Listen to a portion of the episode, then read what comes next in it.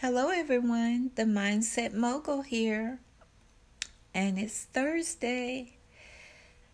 We're going to talk about gratitude. Gratitude helps you to grow and expand beyond the ordinary and changes ordinary opportunities into blessings. Gratitude turns what we have into enough. It is a powerful catalyst for happiness.